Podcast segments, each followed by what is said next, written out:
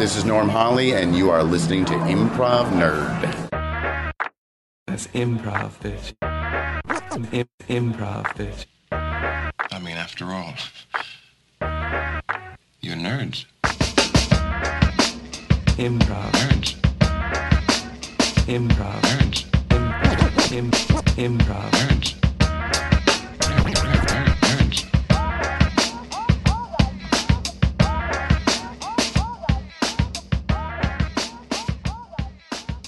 I'm Jimmy Carrane, and this is Improv Nerd.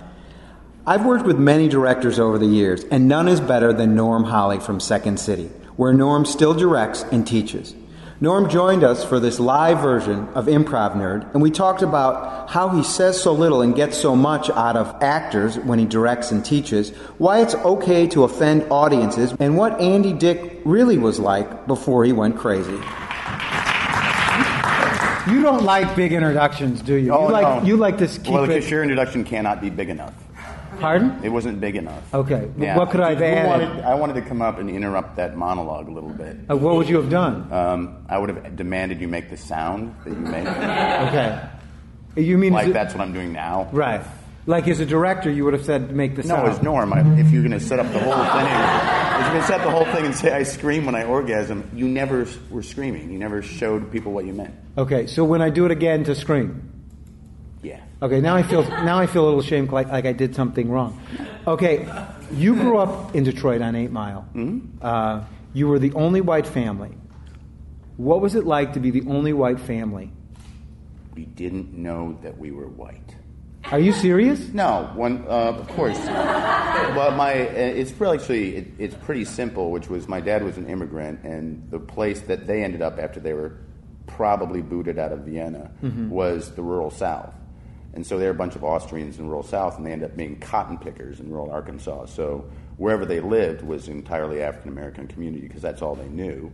And so I was born there, so I didn't know that I wasn't a black child What was your view on race with that experience?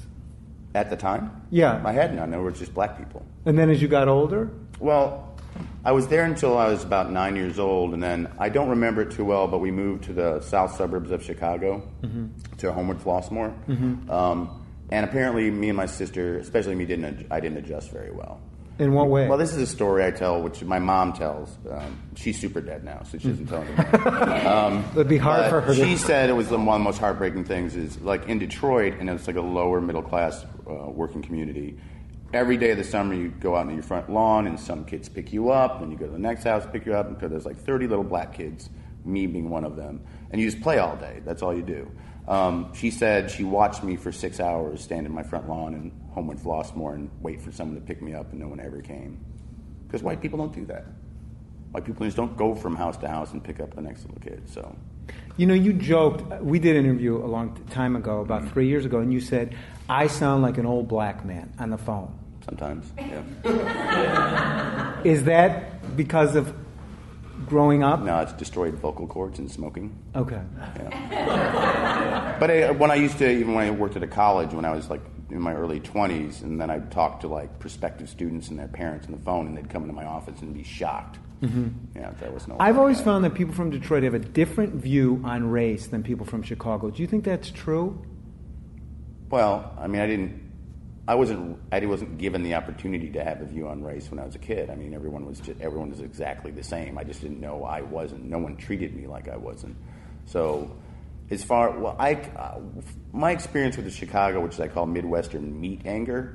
Um, it just it seemed like initially when I came back here as an adult that everyone was much more willing to be angry about just about anything, and I wasn't used to that. Um, you also described yourself as a kid who was always in trouble. What was it, what? Give me one story where you the, the most trouble you were ever in. the most trouble in my entire life. Yeah. You'd have to categorize that as trouble at school, trouble with my parents. Um, give me school and give me your parents. Um, mm, I was always in trouble in school. So I'm going to say, I guess high school or. No, I'll, I'll use the junior high one because it's weird but cuter. Um, so me and my friend discovered in our junior high a back hallway that went through the entire school, and you could literally find a place to listen into any classroom. Or we actually found a place that was the uh, um, access to the girls' shower was like grating. Uh, the venting for the girls' shower, and so we first saw girls showering, which was cool, and um, then, but that wasn't that wore, believe it or not, that wore off like pretty quick. Uh-huh. It was like it wasn't funny or it wasn't particularly fun. Um, so there was a day we picked to like take the grating off, and we were both wearing suits, and we would just casually walk through the girls' showers, whatever showers, suits, All right. which seemed real funny, but was potentially a felony. Did you get in trouble for that? Yeah, What happened? we happened? got suspended for the rest of the school year. What about with what is the worst trouble you ever got with your parents? Well, my dad was a Marine. Okay. Uh, he was a World War II airborne ranger, a band of brothers, folks. Um, so it was easy to be in trouble with him. You just didn't know it. You just wouldn't be fed. Something like you just get sit at the table and there'd be no food there. Um, trying to get the oh, the biggest amount of trouble I was ever in, or sh- really should have been in, was um, they were both real working class uh, people, and even though my dad was ended up being the uh, top engineer of the entire government and uh, Corps of Engineers, uh, they were raised so poor that they always treated us like we had no money, and we believed my my sister and I believed that we were the poorest people in the world. That's what we were, how we lived. Um, but in fact, he was making really good money. He just didn't believe that somebody wasn't going to take it from him. Um, so he never had a nice car. He worked for the government, so he's had the next year's Chevy, the next year's Impala, and that was it. And there was no buying your own car. But except for one year, and I don't know what happened, he bought himself a Lincoln Continental. And uh, the second he took the train to work, I started working on my mom so I could go pick up my friends as like a freshman in high school or something. I'm just like, you gotta let me take it, or you don't love me. And um, Just so good old-fashioned It took guilt. me all day, and I broke her down, and I took up the took out the Lincoln Continental, picked up a couple of my friends. Uh, we were driving through um, a mall in Reseda, and my friend Jeff, who was eating peanuts in the front seat, rolled, put down the window, threw peanut shells at striking Teamsters who were driving around the lot, and said, "Go back to work, you fucking assholes." to which ensued, this is completely true, a high-speed car chase down a bunch of California suburban highways that ended with me trying to make a right turn at 90 miles an hour on wet pavement on a three-day-old Continental, which I totaled. I was in trouble for that. How we many- lived. How many? what did your dad do? Um, well, I had to call him from the police station, and uh, he said, "Where are you?" I said, uh, "I totaled your car." And there's a long pause, and he said, "Is everybody okay?" I said, "Yeah." I told him what happened. I said, "Teamsters were chasing us." I didn't tell him the peanuts part. and he said, "You should have pulled over." I'm like, "They showed us they had guns, which they did. He They wouldn't have done anything. You should have pulled over." So that was a big trouble. That was it. I I think he figured the 90 mile an hour car accident was probably good enough. How did you get into acting? Um, well, like a lot of people, I didn't like doing stuff in school. You know, Like, like like stuff. homework. Yeah, and- so you, and really in high school, I knew that you didn't have to do anything. It's like you take a test and you pass it and you'll be fine. Um, I think it was probably earlier than that, though I didn't come back to it for a long time. I had a really great teacher in seventh grade who everything I did, she absolutely loved and doted over me. So I always kept the performance part of my, my stuff open. And then um, it was a small theater company at the time, Center Theater in Los Angeles, and I was taking classes in actually European style cabaret, and that so that's kind of how I got into it. Was doing that. Was it wasn't directing through like being in plays and stuff. It was about first generating stuff in a cabaret atmosphere. And then you do a show. Uh, you were an actor in a production of Streamers, and you, it was directed by Terry Kinney, who, if anyone doesn't know, was a founding member of Steppenwolf. And how does that experience influence you as a director? Oh, that that was the best influence I had because everything I got to do um, as far as performing was the I didn't know it was at the time, but was the luckiest thing that could ever happen to me because I pretty much showed up in Chicago. The show that we were touring with, uh, the our our production company and our theater got bought out by Universal Pictures and NBC, so everyone just dropped out wherever they were, and I'd met. Uh, several people from Steppenwolf in Los Angeles because they were pitching something and they came to see some cabaret show I was doing. Um, so he really just asked me to be in a Steppenwolf show, which I didn't know what that meant. So I'm like, okay, I'm not doing anything, and I did. But I had also started directing some cabaret at that time, and every he was the best director I ever worked with, and I was real lucky to work with a lot of great Chicago directors. And again, I didn't know who they were, so I just come into town. Um, So that brings you back to Chicago. Streamers. yeah. Well, Okay. streamers. No, I, I dropped out of the show from our center theater in Chicago, and then literally, pretty much within 24 hours, I got a call from Terry Kinney. He said, "I'm doing the show at Steppenwolf. Could you you want a part in it?" And I said, "Yeah," because I wasn't doing anything. But his way of directing, I, th- I think this is helpful and true for a, no matter what you're doing, and especially in the arts, which is when somebody starts doing what you think is the right way to do something, it reinforces already your way of doing it, which is what he really did for me because I never wanted to talk to actors about their parts or uh, give, like give a lot of direction. I thought that was that seemed real selfish. I was always trying to find the one or two things that you could say that some, that could actually help somebody, and that's exactly how he treated me um, in in a part that you know he made very easy for me because he would his directions would be you should probably be angrier there. You're like, oh, okay. And then I'll, I'll try being angrier. Oh, you know, that worked. And that, that was everything he did. He's like, well, why do you think he's late? Oh, he was, or whatever. And, and it was always the simplest direction to execute the simplest no. And so that's what, when I went, as far as my direction went, and that's, of course, at a very young age still, it just went, yeah, that's what I'm going to keep working on is just look, pay attention to exactly what a performer is doing and give them the one or two words I can say that they can actually execute right now. You actually said to me that you started really to get into directing because you saw your friends misdirected. Is Yeah. that true? Yeah, I hated seeing my friends directed so poorly. A lot of people were really, really fine performers, and then they'd tell me the notes they gave, or they'd come out of, and you know, eh, probably everybody in this room has been. That they'd come out of like two and a half hours of notes after a one-act play, and I'm like, why didn't you guys just needed to go faster? You were just slow. Your cues were slow. Oh, we had to talk about all of our characters for an hour and a half. I'm like, that can't be helpful.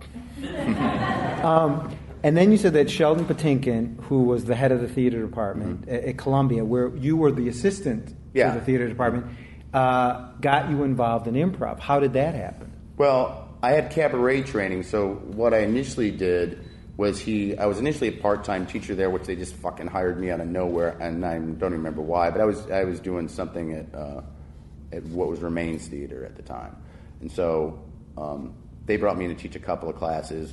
I don't know what I'm doing. I was like 22, and uh, then I had cabaret training, so he, he had, you know, I didn't know anything about Second City or Vi- Viola Spolin or any of that. So he said, why don't you start a thing every Friday where you do cabaret shows? And just, and I said, okay, I'll call it Comedy Cabaret, and I'll just I'll audition, get a band of people, and start doing shows every Friday. And that's what we did. And that eventually turned into a, a class called Comedy Workshop. And you worked with some great people in that, as I remember, because I was at Columbia then too. Mm-hmm. Yeah.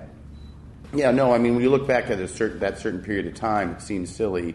Um, but yeah, the bunch of Emmy award winning comedians now. And, Like Andy Dick Andy was a Dick. Andy Dick was an original member of comedy. Scott Adsit, who's on 30 Rock, Scotty- Dino, Dino uh, Stamatop- who, Stamatopoulos. yeah, who is just a great writer, Yeah, yeah, was he's an. Emmy award winning comedy writer, Moral Orel. And But none of those guys, none of those guys ever registered. They would just sit in on the No, class. they were initially registered for the class, but then it got to the point, like four years down the line, where I realized Scott Adsit had not been registered at Columbia for three and a half years. They- and that was pretty much all of them. And then they would just come and just take just that class. And, like, I don't care. What was Andy Dick like back then? Andy Dick was uh, um, sweetheart. He's a very sweet guy. Um, you know, he was crazy, uh, but he he was incredibly easy for me to work with.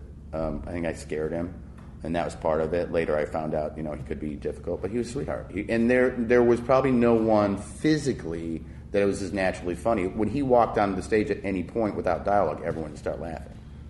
You know. And Adsit was just a he was a great improviser and a great actor, right? Yeah, yeah. Like, it took time, but yeah. Because I had I studied with him at Columbia. That's how I knew him Mm-hmm. Yeah. Mm-hmm. with Martin de Maat. You know, um, and then you end up here at Second City teaching and directing, and and you've been here for decades now, right? Mm-hmm. What is the one show that you directed that you're the most proud of? Well, and I'm trying to think of the one I know, the ones I know are the best shows, or the necessarily the ones I'm most proud of. Um, I was uh, most Pro- um, the, the show that I know is the best show and had things in it that I was extremely proud of is Baby Richards Got Back. Um, but really, that's in retrospect uh, because I loved it at the time. But when you're in it, it's not my show. Uh, no show I've ever directed is my show. My uh, the shows are the performer shows. I just try to help them with what they want to do. I pretty think maybe Hildreth is here and he could argue with me, um, but. Um, that that had things where now when directing students like are constantly asking me about that show, um, it's I, I'll go back and watch some of it and just be stunned at what those guys were willing to do and that what we got away with. In there was terms of what? What'd you get away with? the whole the opener. Was Now this is going to sound strange to even say in front of a group of people. Uh, but I don't care. Um, but the opener that ran for eight months was a fully produced P Funk number. Uh, I mean, fully produced, and we wanted. We were seeing how many times John Hildreth could call the audience niggers, and it ended up being like twenty-five or thirty times. And like that was like so directing student will go, "What's this? How did? Why did they let you do that? Why aren't you all fired?" And I'm like, "I don't know. I, it, it was the uh, content of it. It was the source." you know. And all we were trying to do is wake up a suburban white ETC audience. So, and John would be in full P Funk regalia and just walk to the audience to the microphone and just sing to them that they were niggers. That's the first, we had a completely naked guy in the audience in the second act of that show. It didn't seem strange to me. It still doesn't seem strange to me. You know what I like because I had an opportunity to work with you in God Show, which mm-hmm. was a great experience, and it was just it's so much fun working with you. And Gelman was in that show, Michael Gelman, who teaches here, and Gelman mm-hmm. hadn't taught, hadn't he, he was teaching at the time. He hadn't acted, he hadn't been on the stage for 20 years, and he had the hardest time with blocking. And so you, I mean, he couldn't get- Among other things. Among other things, but the major thing he, he couldn't come up with blocking. Right. And you came up with a brilliant solution. Can you tell us what you did? this is so dumb. Um, so, and this is probably what I got the most compliments about on that entire show, which was um, trying to get, and I love the man, trying to get Michael Gelman to respond to a cue uh, was impossible. Um, and you know, who knows what's going on in his brain? Uh, nothing that's listening for y- your cue. And um, so, I remember it was like, okay, Michael, that's your cue. What? Your cue. Come on stage right now. Oh, I'm sorry. I'm sorry. I'm sorry. No, don't. No, don't say sorry. Well, you were there, and they'd go on over and live like, okay, that was your cue, Michael. Oh, oh, I'm sorry. No, don't come on now. Let's just say your cue again. And he couldn't do it, and it was like his first entrance. So like he can't make his first entrance. He can't do it. So I made him think that I thought it'd be really cool if we put a table on stage he couldn't really do object work either. So I put an actual phone on it and an actual newspaper and an ashtray where he could actually smoke while he was on stage. And that was just his area of the stage, which he never left. Um, but so he had no entrances or exits. We would just slowly ghost the light up on him, then he'd figure out he was supposed to talk. And, um, but what's great about it is to uh, every review and so many the best compliments I ever got were people going, "God, that was brilliant." Like how you left his dad on stage the whole time, and when he died, you just faded the lights out on him. Like, that was brilliant. Like, yeah, that was fucking brilliant. But I want to say the genius behind that, okay, is you didn't fight. You didn't get in a power struggle because if it was me, I'd say, Gelman, you, you learn your cues. I'd be, you know, you you said this is what I got and this is what I, I I'm I, I'm going to work with. And you said to me, and I don't, I, I'd be interested. You said, Jimmy, don't worry about it. Just improvise your lines. Do you remember this? Yeah, sure. Where did that come from? Because you were better improvising your lines when you knew what the goal of that scene was supposed to be. Right. Versus learning the lines and Or acting. having, or ever, ever making the mistake of, hey, even though Tim wrote a really nice outline for that show originally, is like, there's nothing, there's no bigger mistake to me when you have talented improvisers at any level, um, especially scenic improvisers, saying, go write this, as opposed to saying, no, just, you know what the scene is supposed to be, this is what your character is supposed to, just improvise it. And that's what the nature of this building is in general, I hope, still, which is you re improvise it till it's where you want it to be you know. So certainly people in that show, a lot of people were comfortable learning their lines, but I mean, we if you remember, we opened that whole show up to, you know, to improvise every scene. But certainly, as far as you go, mm-hmm. because of your issues, I said, Which is many, Yeah, I said, you're way better off. Well, I'm not. I'm, I can't help you with that. I mean, you're a great improviser, and you're a, a wonderful character improviser. So, you, as long as you have the character that I think works in that scene, you know what the scene is about. I don't. I don't need to tell you more than that. You also told me, don't worry about object work. I just want you to sit at the I hate- piano. I hate Why do you work. hate object work so much? Because people. Because it's fucking pointless. it's stupid. In- okay, in, what way? What, what, how do Um, you see it pointless? I, I see it pointless if it's not character oriented. Like I, I run, I do object work exercises, but they're all based on what a character would have, you know, um, or something that doesn't help you to help you with the development of a character is stupid. So, and I understand how valuable it is at a you know beginning or middle level of improv, but I don't teach that. So if you come to me and you can look like you're holding a cup, put the fucking cup down. I'm not holding a cup right now. We're talking. I'm not milking a fucking cow either, and we're just talking. Um, but it's like people know. I mean, and everybody, all these guys who are like scenic improvisers who've done it know it. There's a point where you need to be released of all that beginning level training if you want to be a scenic improviser. So every time I start a scene, I'm not washing dishes or shooting pool before I decide how I feel about my environment and about the people in my environment so I can immediately start changing how I feel about those things. 'Cause that's what I'm looking to do. So if I'm already doing fucking dishes, you know, because it's object work, then that's dumb. And I, I've watched it, I watch it ruin scene after ruin scene after ruin scene because somebody sat in front of the students at some point going, that doesn't look like a coffee cup. Is it half full? You know, my coffee cup feels the fucking same. You know, I can't really tell that. And if I was paying attention to that, you know, I probably am not paying attention to anybody who happens to be in the room with me or an environment that might be more important than that. You know, and but when you do teach students that, they get it. They get it right away. Like, quit fucking doing dishes, or get angry with the person you're on stage with, and then do dishes angrily so it means something. You know, You I'm will- real mad about it. But you also say that there's no a, suc- successful class is one that it feels like a party. Yeah. How, like a uh, party. how how do you because knowing your demeanor, knowing your personality, knowing you for a long time, how do you how do you get that out of the student? you don't think I seem like a party? no, I don't. I'm a, I'm a raging party. Uh-huh. Um, well, first, um, you know, you make sure there's, you, there, it's not hard. You make sure that you know the student. You're you're there for the students. I'm there for their information. I'm there to find out what they already know, so that I can help them with skills that they need to apply. But at the same time, letting them know they're already interesting.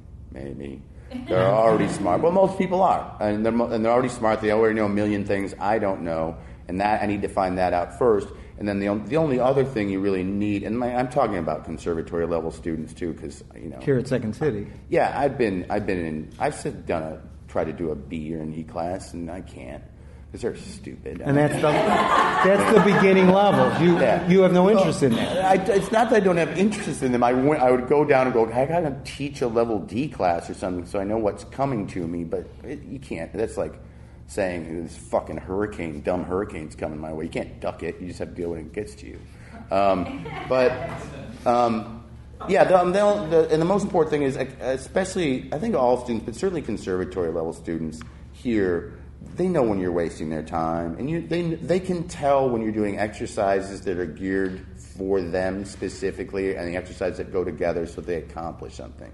So soon as that happens, like class one, if you when you're evaluating, um, when I'm evaluating the students in my class, I can immediately tell some things that they need help with, and I'll put a series of exercises together, so I don't have to talk very much. But they'll start getting, they'll achieve success at things almost immediately, and then it's a party for them. And that's it. It's not. It's not me because I'm certainly not very dynamic. Um, but it's not about me throwing them a party. It's about me being able to create an environment where they, they're having fun all the time. Then it's just a party they get to go to. And you know what's interesting because I've sat in on many of your classes is you will be in the back and you'll be writing in a notebook, and then there'll be a time you'll talk, and it's very it's not much words being said. What are you writing so feverishly in that notebook? Wouldn't you like to know? Yes. It's mostly tiny pictures of dicks. Your dick. Um, no, I'm, I'm, I'm literally, I'm, I'm, I don't understand. I know people have different methods. I'm taking a note on every single thing I see, everything everything I see a student do, every exercise I see somebody do, it'll be a tiny little note about somebody doing one thing. I'll keep track of uh, a series of exercises. I'll be writing down what I think they need to do next. Sometimes they'll just knock that down and be the next thing to do. I'll cross that off.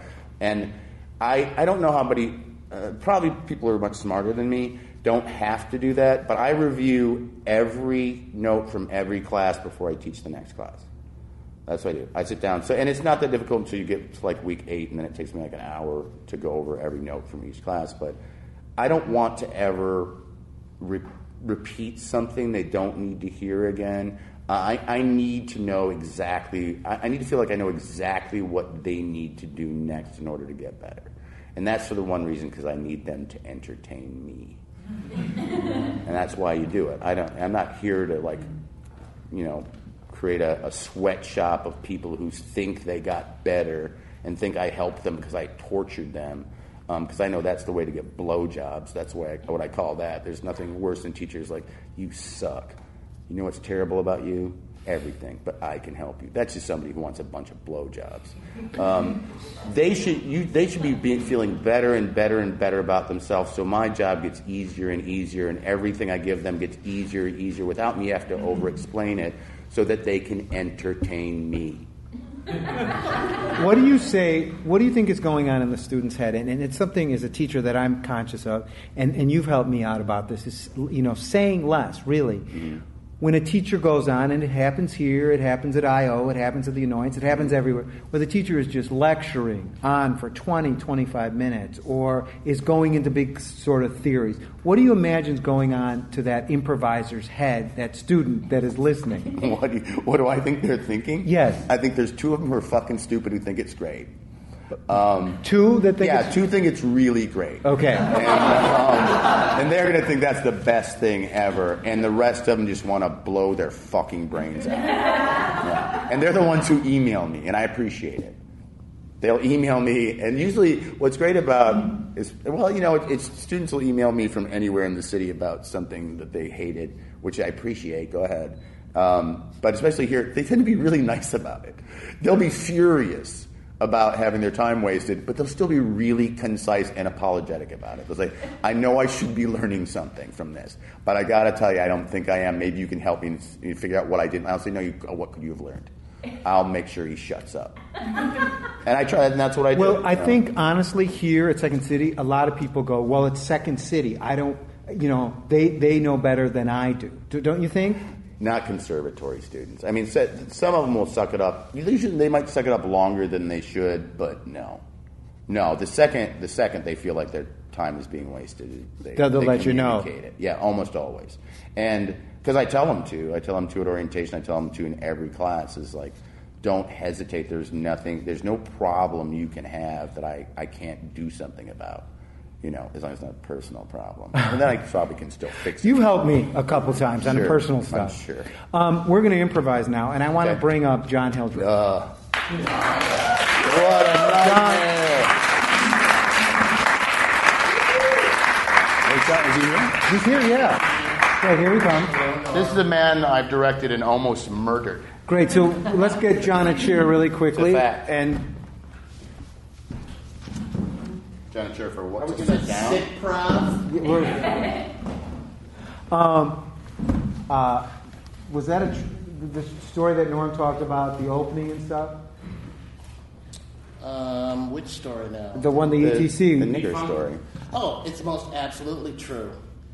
Um, and I know that he's teaching in the, the comedy studies here, and he's showing that scene. I'm like, I want to go and destroy all the surviving tapes of that show.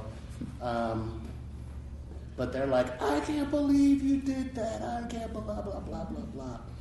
That's the most brilliant show. I'm like, wow. Because all I can remember is like doing it and feeling like the audience hated it and hated me. That's what I remember. It's Kind like, of. ooh, they hate me. Because I did in God's show, remember, I had to say the N word. I had to play a black character. And I just left going, everyone's going to think I'm a racist.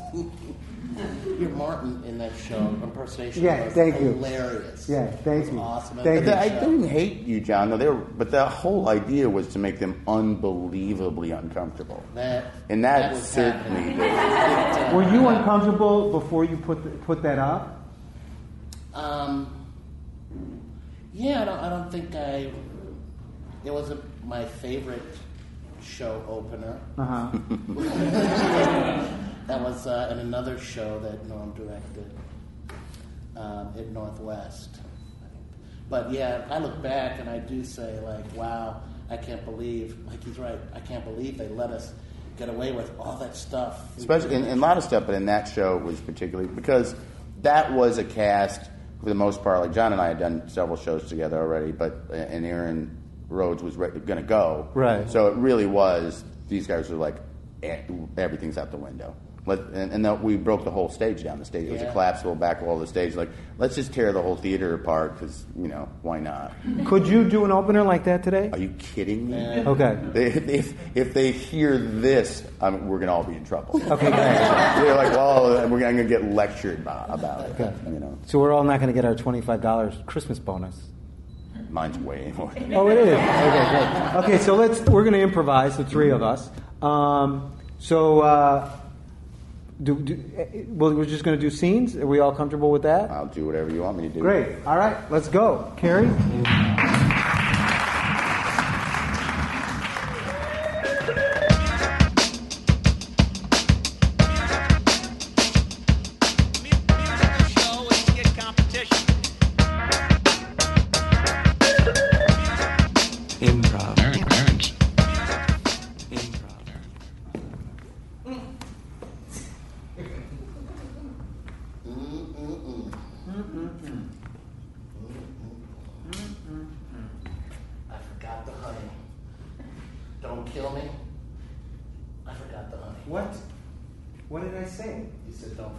Said, don't forget the honey, I Carl. forgot the honey. What the? Yeah, I forgot the butter and I forgot the honey.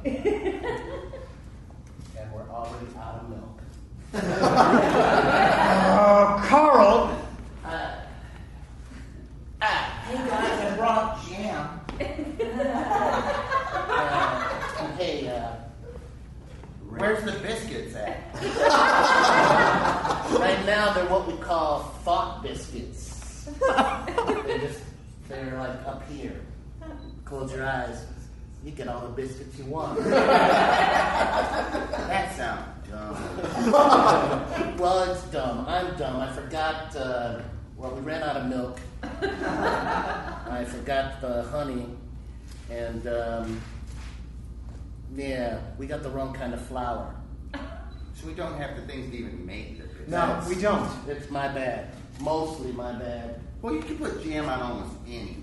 Well, we don't have anything to put anything on. When you have anything, there's a kitchen. We gotta have something. I'll tell you what we do have. We've got an antique jam spoon. Let's get it. Get the spoon. So I can spoon it right on your biscuit head. There it is. That's not so satisfying. This sure would have tasted really good in the middle of a biscuit. Uh, hey, excuse me.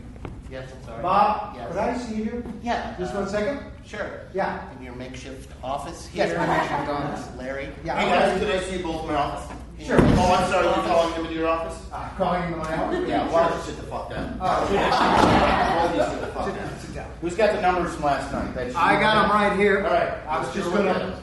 They're right on the computer there. I'm putting this chair here in case I'm gonna sit down if I'm satisfied.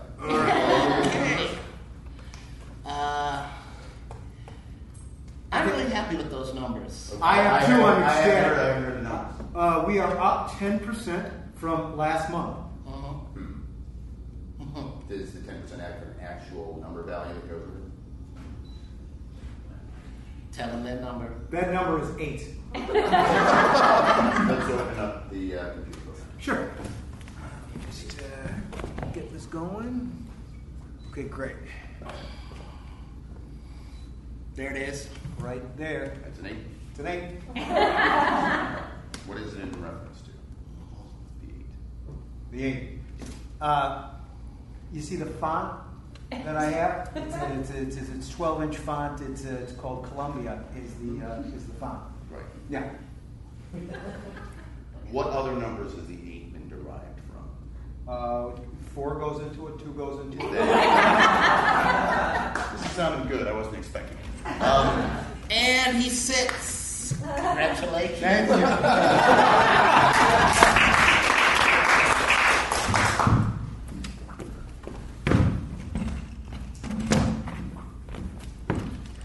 hey, your date didn't show up, did she?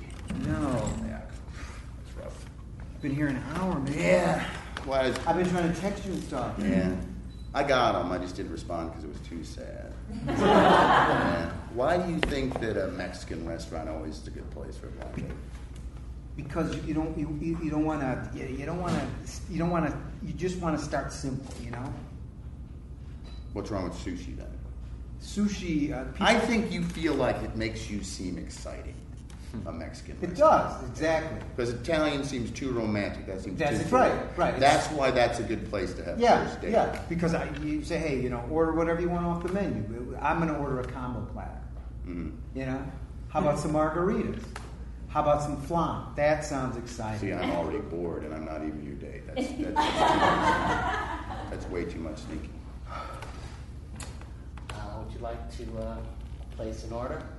Sure. Keep, no, just keep it Is simple. this uh, who you were waiting? This? Close. yeah. Um, drinks are on the back of the menu. Um, we'll Want have. me to- want me to straight fucking murder you right now? Um, no. Do you know this waiter? Is this like a regular waiter? Yeah, I mean, I, this is I, all my dates. Yeah. I always have it at this restaurant. Yeah. Um, it's Nick. All right, Nick. Why don't you knock off the? Okay. I'm not even going to ask your name because uh, It's Bob. I'm His never going name to see is- you again. His name is Bob. Nick. wow. I don't know. I, Is this I, really your friend? yeah, it's my friend. Sure. Would you like a drink? I. You know what? I. You know. He's asking you. How would you like to- Is that your real name? What's so motherfucking funny about me? Okay, Bob. Bob. Bob. It's just You just you walked over and you started laughing at me. I'm trying to help my friend out. You can't get a, a blind date to show up, Okay. which is weird. It's because weird. at some point they agreed to show up. earlier. So what's so in the month. fucking funny about me? Okay. Um, I have a date. Bob, just chill out. Come on. you are like making yourself funny by like, by like being angry at how, how I'm just laughing. But you came over and started laughing. I had to come over So here. what was I doing your order. where you were over there that was fun? Because you're, it's, it's ridiculous, Bob. You're making a big deal out of nothing. No, That I is exactly what's so How funny. I started. Stop talking. I'll stop laughing. I'll have. Uh, what's in a whiskey sour? Whiskey.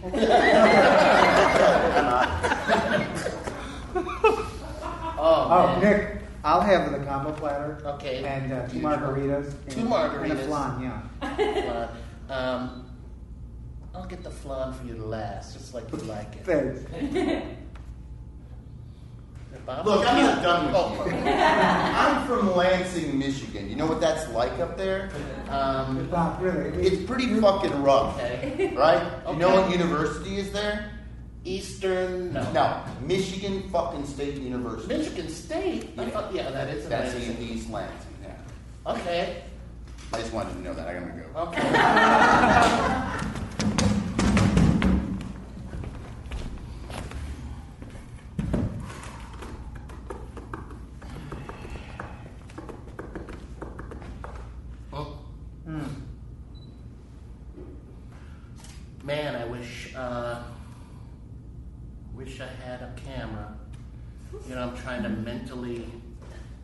this because Yeah, I feel the same way.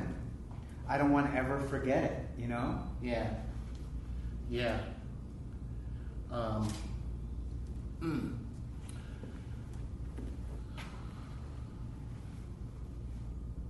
yeah. How long did you have a cat? Um, I had it for uh, like eight ish years, but you know, who who knows how old it was um, when then. Um,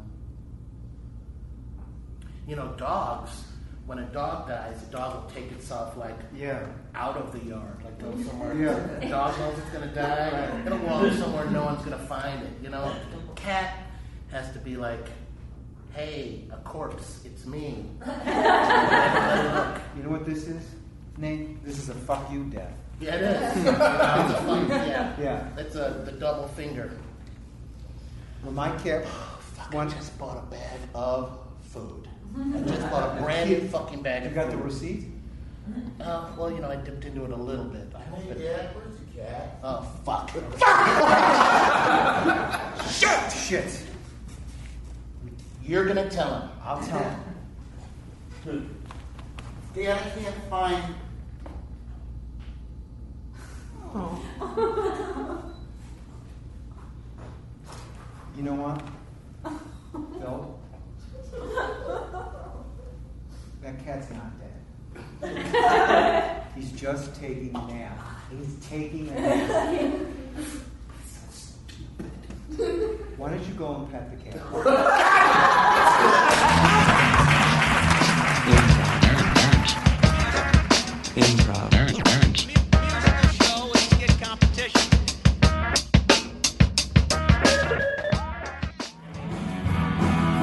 Let's talk about it.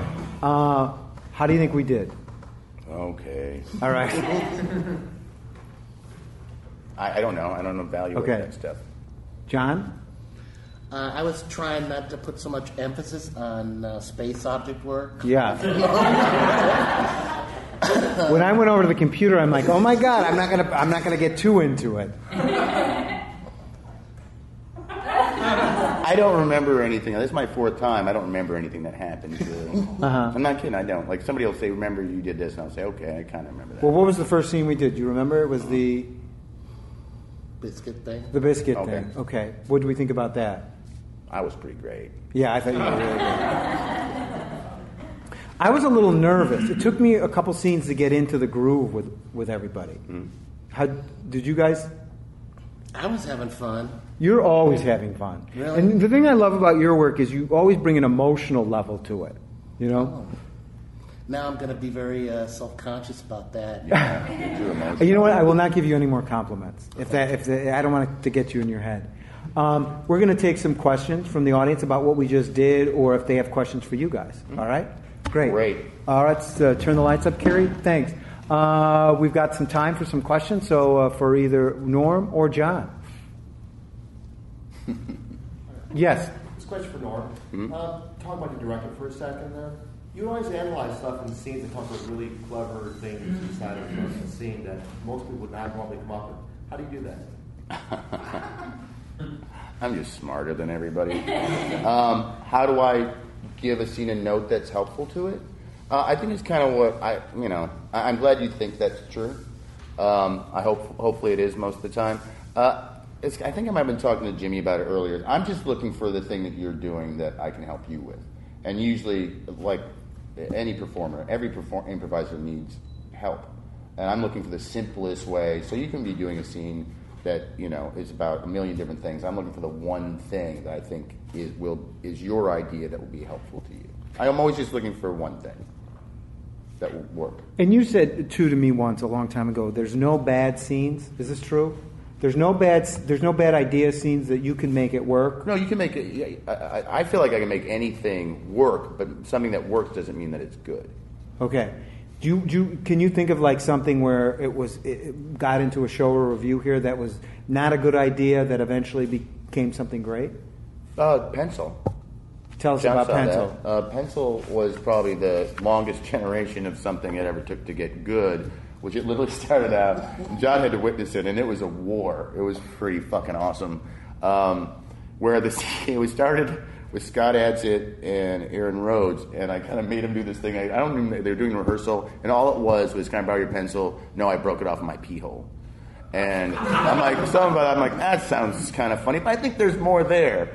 And so I kept working on it and working on it, and they would. It got to the point where Um, they would be waiting for me backstage. Like, we're not doing that scene tonight because it turned into much a much longer scene. And I'm you'd like, make them just go put it I'm up in like, a yes, set? You are. No, I didn't do it in the show. You had him do it in the show. You can ask John about things that I'd make him do in the show that were unbelievable. That were half-baked? Not even. Okay. Yeah. And so they kept doing So it. that was the weirdest. John had a good because he was there to have an outside eye at that too. Is um, it ended up being what I think is still maybe the best two person scene in the history of this building. It's brilliant. It's not me. It, it And was just that- tell people who've not, never seen it what the scene's about. what is it about. John. Two person scene, I'm just going to say plus Zulevic. Mm-hmm. So, Yeah. um, oh, it's. Oh, I, I'm not. Uh, let me see. Okay. But we're trying to Go do a for it. scene, and it, it still it. holds true today, where um, it's, it was about a guy who seemed to be very homophobic, who thought the guy who worked next to him in the office had a crush on him. Um, and that was Adsit. Uh, and so it kept taking so long. It ends up being about a five minute monologue by Adsit's character about what he thinks a great gay life would be if only he were gay. Because he's sure the other guy who works in the office is and has a crush on him. He wishes he was gay, which is said over and over in the monologue. Um, but the trick of it was, and it would get huge laughs, and people would also get very angry about it, and we kept tweaking it and tweaking it because we didn't want anybody to be gay or have to be gay or anybody to ever know if anybody. The scene was not, a, and we didn't want the scene to end about being whether someone was gay or not because we know we can get a laugh, huge laughs at any point where we'd say, oh, he's gay or maybe he's gay. Or, guess what? If you're homophobic, that means you're gay. Um, but we just wanted to try not to do any of those things. And so we were successful in it. Um, and, and eventually, it took about three months to get that scene to work so that they wouldn't demand not to do it. But still, there was a moment in it. There were lots of moments, especially male members of the audience, would didn't get why they didn't get to laugh at the faggot. Like, okay, he, now he's the gay one. I'm ready to laugh, and we would. They didn't do it. We wouldn't do it.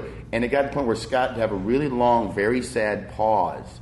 And during that pause, so many horrifying gay references were streamed out that we kept a list out of them on the wall. And it would be like, they couldn't take it. They didn't not like the scene, but it'd be like, fuck you, faggot! You know, during a really long pause. And we just kept like an alpha list of like 30 horrifying Oh, things. Um, but again, and then it, it, you know, it wasn't like even that guy wasn't didn't not like the scene. He just couldn't believe we weren't paying him off. So I think that, as far as something that took a long time to get to the right place, it's, there's a lot of stuff, but unbelievably satisfying. Great. Let's get a couple more questions. Yeah. Norm, when you're part of a cast and you're standing to the side watching the scene unfold, is it difficult to separate your director brain from your performer brain? No, I mean, A, I'm not part of any cast. I'm not an improviser, so it's easy for me. Um, no, I, I, I'm not thinking anything other than I'm just listening to what they're doing and seeing if they might need some some, some entrance or something. That's all I'm doing, and I'm having fun because you know I've known these guys forever. I've only improvised with people I've known for over 20 years. That's your policy. Mhm, That's my yeah. policy. Uh, yeah. Couple more questions? Yeah. This is for the both of you guys. Uh, for teaching conservatory, do you have a level that you prefer to teach more than another level, or do you have a favorite? and Why? Here at the conservatory, what's your favorite level to teach? John? I would say uh, level one and level two might be my favorites.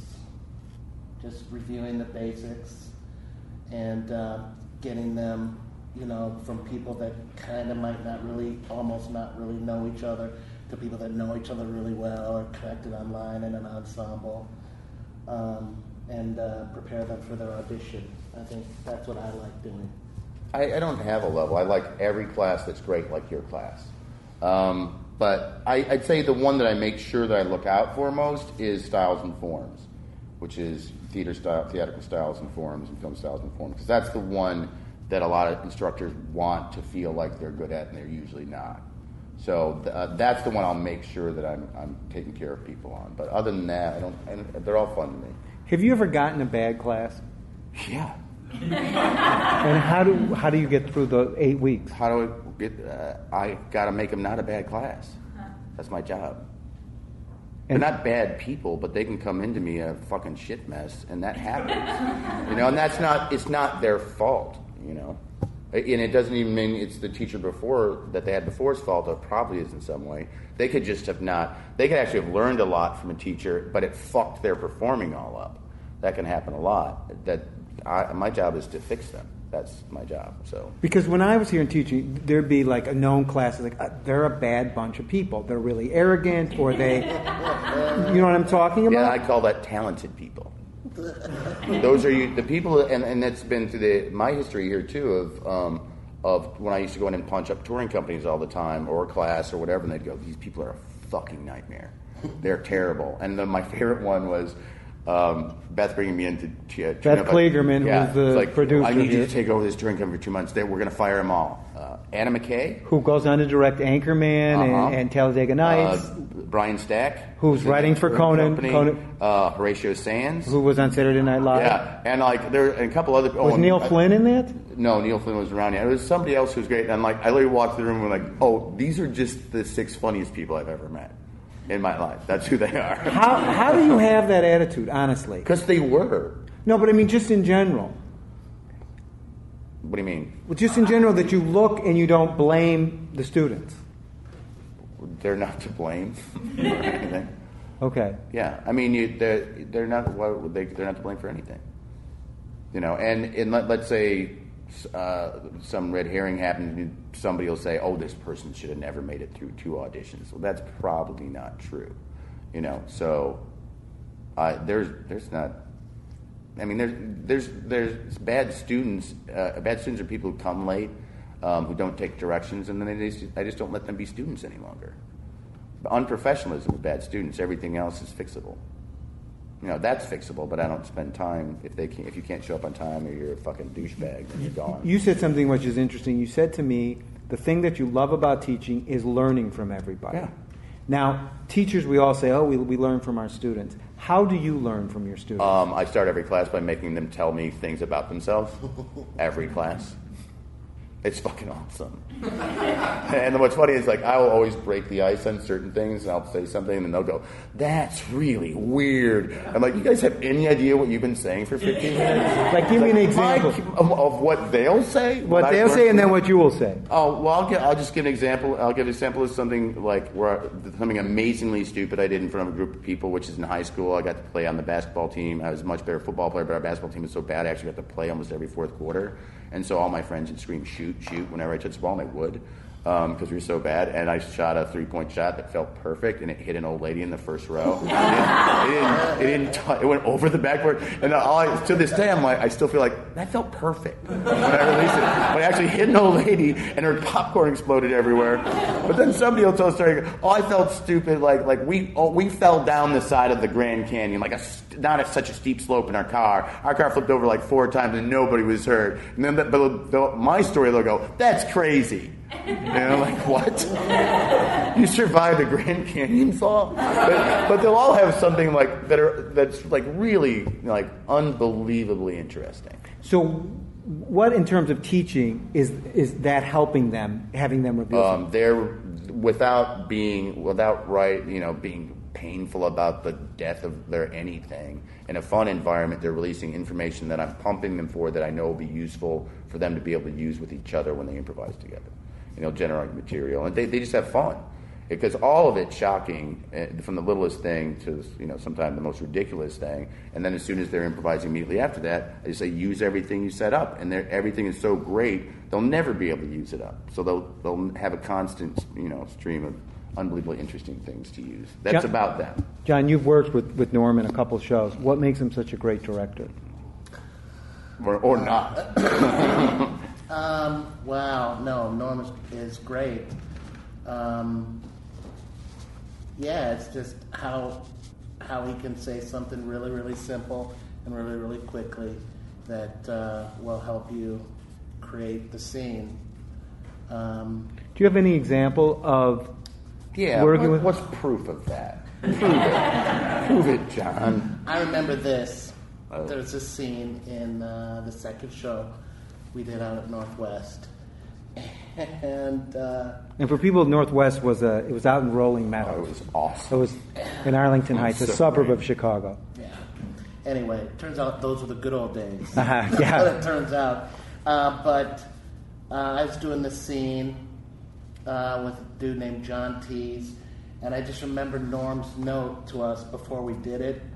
Was like, "You guys know what you're doing, right?" And we're like, okay, we do. And that was the note. that was it. You guys know what you're doing. And I was like, wow, he really trusts us. Um, he trusts us to to put this scene together.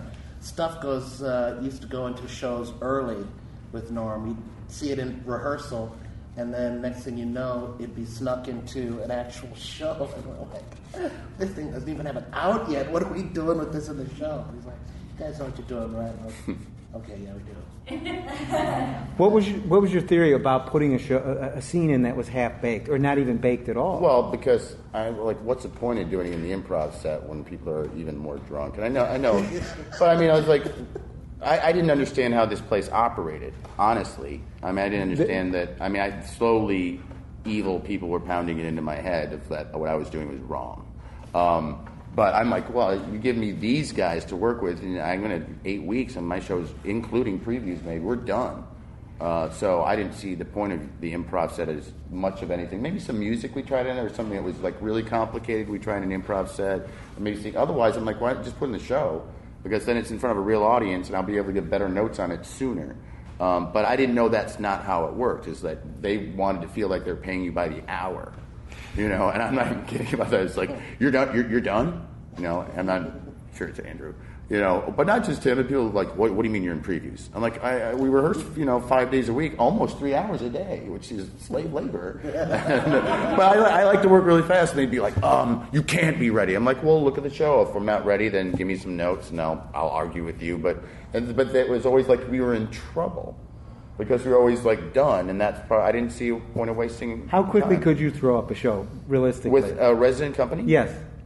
uh, if I rehearsed, which is exhausting, like more than three hours a day. Um, I uh, two weeks, I could, I could put up an hour and a half show, no problem. Do you think you could do it? Yeah. Why, why, why would I waste anybody's time? For the The improv, people of this talent level, it's like I can write. We can write a whole show in six hours. We write the whole show, and I can tweak it and add, ta- add and take away stuff for the next seven days and preview it, and how good of a show would it be? it would be fucking awesome. Um, a lot of improvisers listen to this this, this podcast. you hope. I hope. Yes, I do. you know, in the improv community, four is a lot of people. Just Yeah, yeah. Okay. Um, what would you say is the most important thing in a scene? If you had to boil it down to one thing. Character. Okay. Characters. Period. And when you mean characters, you mean I mean the characters that uh, improvisers are playing. Like, uh, and I also I say it all the time, and I certainly probably said it to John and directing him somewhere or another. Is blackouts are not about characters; they're about exposition. Songs may not be so much about characters, depending on the style of the song. Everything else is only character driven. Otherwise, what's the point? The improvisers here, especially scenic improvisers, are actors. My job is to direct actors, and along with directing actors, hope, hopefully, it's coming up with scenic material. And if not, if, if I'm not helping them develop characters that are interested in that scene, and that's what drives the scene, then it's this is another example of it may work, but it won't be good. You know, and the, and then an actor knows whether they're good in a scene or not. And you've been in plenty of stuff like that, where you're like, I know this works. It's fine to get the laughs, but I don't feel particularly good about it. As opposed to you getting to be in a scene where you know, I'm, I know I'm good in this. You know, and that's far more important to fa- me. favorite scene that Norm directed you in? So many. Um, well, he's right. Pencil is probably the most brilliant scene ever. Uh, Second City, uh, and I wasn't in that. Although I get, I got to be Adsit like twice, Yeah. and uh, understudied that. Oh man, um, that I was in. Oh, Dude. uh, I don't know. Could be Tree Treehouse. House. Tree house. Could be. Uh, Uh, the uh, retard D and D. oh my God, we called that Tard, didn't we? Yeah, because she was retarded. Tard. She's that was in that same show, wasn't it? Doesn't Wasn't it? Wasn't Baby Richard, right? Yeah. Yeah. You, you know what's interesting about He was you? he was amazing in it. And the unbelievably challenging scene. Like Pencil was great, but Treehouse was far more. What makes John so good? Um, John does not well, like John, John, John. I've always say John is my improv hero because Mm-hmm. there's nothing he won't do. There's nothing he won't do. Uh, I did almost kill him. Um, What do you mean? In the scene Treehouse, which was unbelievable. The content of that, and they tried it a couple other places too. Pe- People would love that. Um, it, the the premise was is that John was the adorable little black adopt a foster child of this elderly white couple, and in this case, it was only the dad. And so we had built up the back of the uh, theater um, to look a little bit like a treehouse, and that's primarily where the scene would take place with John running around. He's this really great kid character in the treehouse. And then we had a zip line that went from the back of the theater over the audience, which uh, under the stage, which was supposed to be the back porch of the house. And there were no jokes in that scene, It- but it was really funny, and they were like zero jokes, and it was just the day that John's character knew that he was being adopted by an African American family, and he didn't want to leave his his foster family. Um, and it, the content of that scene was unbelievably challenging. Uh, but one day when he was going down the zip line, it broke. And he fell about 25 feet flat onto his back, luckily into a tiny aisle in the theater because Northwest was as jammed as the resident companies. He could have easily have landed on people and snapped somebody's neck. Uh, but he didn't. He was just unconscious on the floor of the theater. Um, so an ambulance had to come during the show to get him. And John, Bill, I'll never forget this. Sorry to interrupt your No, no, story. I don't but know. Tease comes over. John Tease is this skinny white guy. Yeah, he, he was playing the dad Uh-huh. in that scene, and he comes over. He's trying to keep the scene going. I, I never knew that. I'm like, You were- I'm dying, asshole. Reach over. Well, what was really funny during that too is um, one, John was dying. Um, is that I, I was over by him, the ambulance came, so it, it was like it wasn't long. It was like five or six minutes that John was semi-conscious on the floor, and I looked up because the whole audience was laughing, and Nia Vardalos had come out on stage and started doing stand-up, and they thought that they forgot there was a dead guy on the floor. Like, like literally, they, they were all just laughing at Nia's stand-up, and then when John got taken out, they turned around for a second, and went yay, and then went right back. to the stand-up. But the John Hildreth hero part of this story is um, he was okay, and like pretty bruised up, but very, very lucky he was okay. And the next day he could do it. I think it was a Sunday night. It was a couple days later, right? Mhm. Was the next night he got back on that zip line, and uh, I had both producers run over to me because the zip line is over there, and they couldn't really stop the scene. And like, he's not going to go down it again, is he? Like, that's over. We're never doing that again. I'm like, oh, he's about ready to go down it right now. And so there you go. That's a trooper, guys. That's an improviser. Well, you guys are both troopers. Thank you so much, John Hildreth, Norm Holly. Thank you. for being our guest. Thank you, guys. Thank you guys for listening uh, on the podcast. And well, there you have it. Another episode of Improv Nerd. I want to thank our guest, Norm Holly from Second City, everyone here at Second City and the Training Center, and my producer, as always, Ben Caprero, and you for listening. If you haven't gone to our Facebook page, please, please, please like Improv Nerd. It's great for my self esteem. And for more information on me, Jimmy Carrane, and Improv Nerd, and my 2012 any award winning classes and workshops, go to jimmycarrane.com and check out our new website. Until next time, remember walk, don't run.